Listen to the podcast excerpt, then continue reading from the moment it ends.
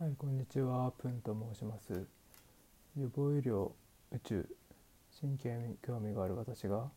伝えたいこと、共有したいことを中心に配信する音声サイトです。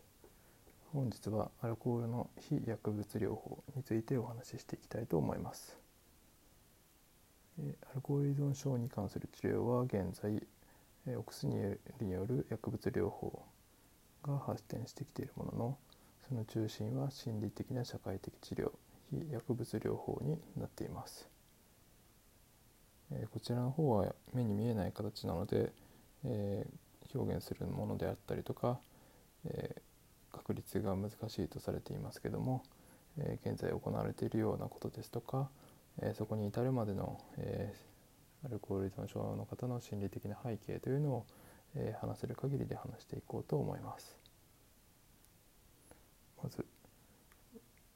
アルコール依存症の方の、え心理的な背景ですけども、えこういった方はよくアルコール依存症ではない。そんなお酒で問題を起こしてない。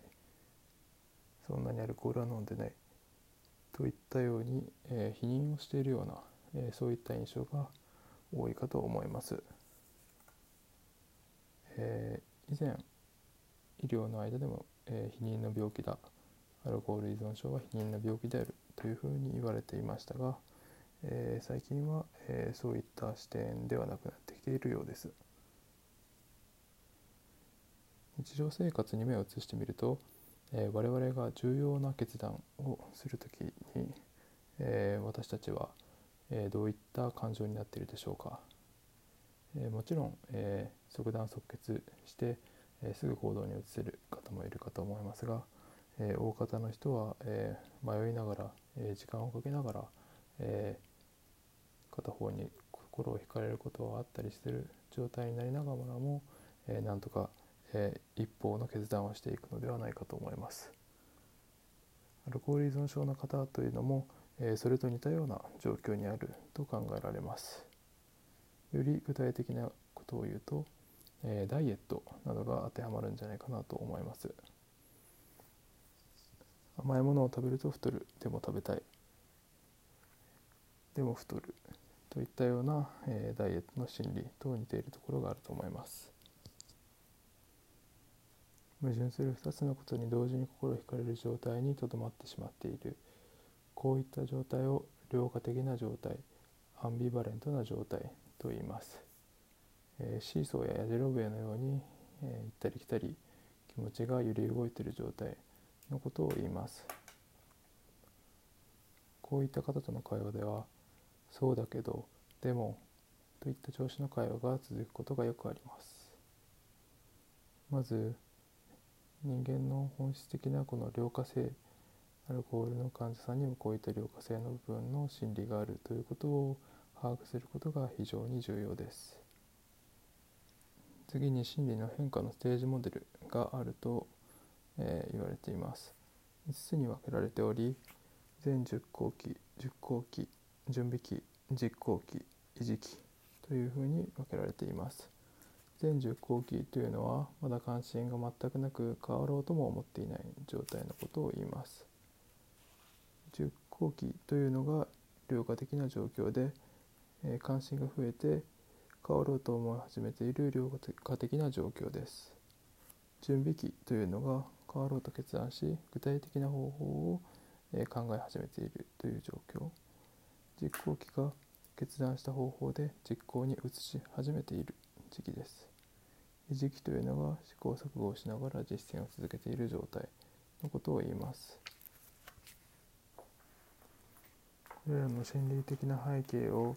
知りながら行っていく、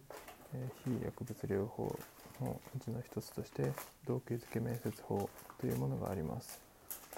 えーこちらは、え患者さんを中心としながら目的思考的な面接スタイルで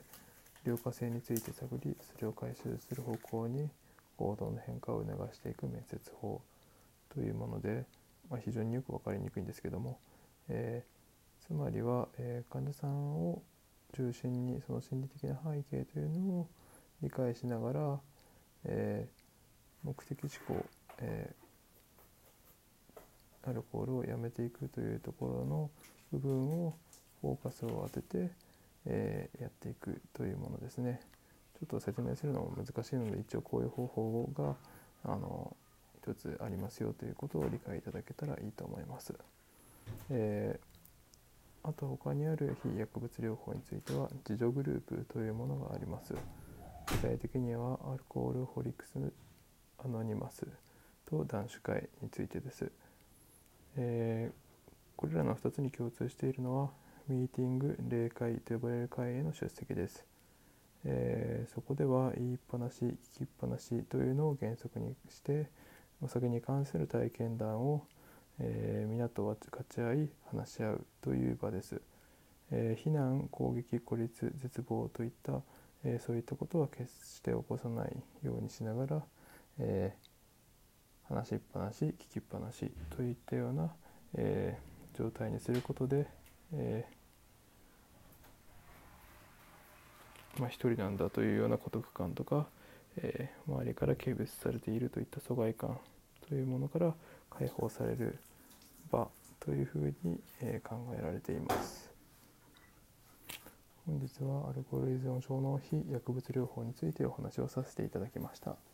それでは今日はこの辺で。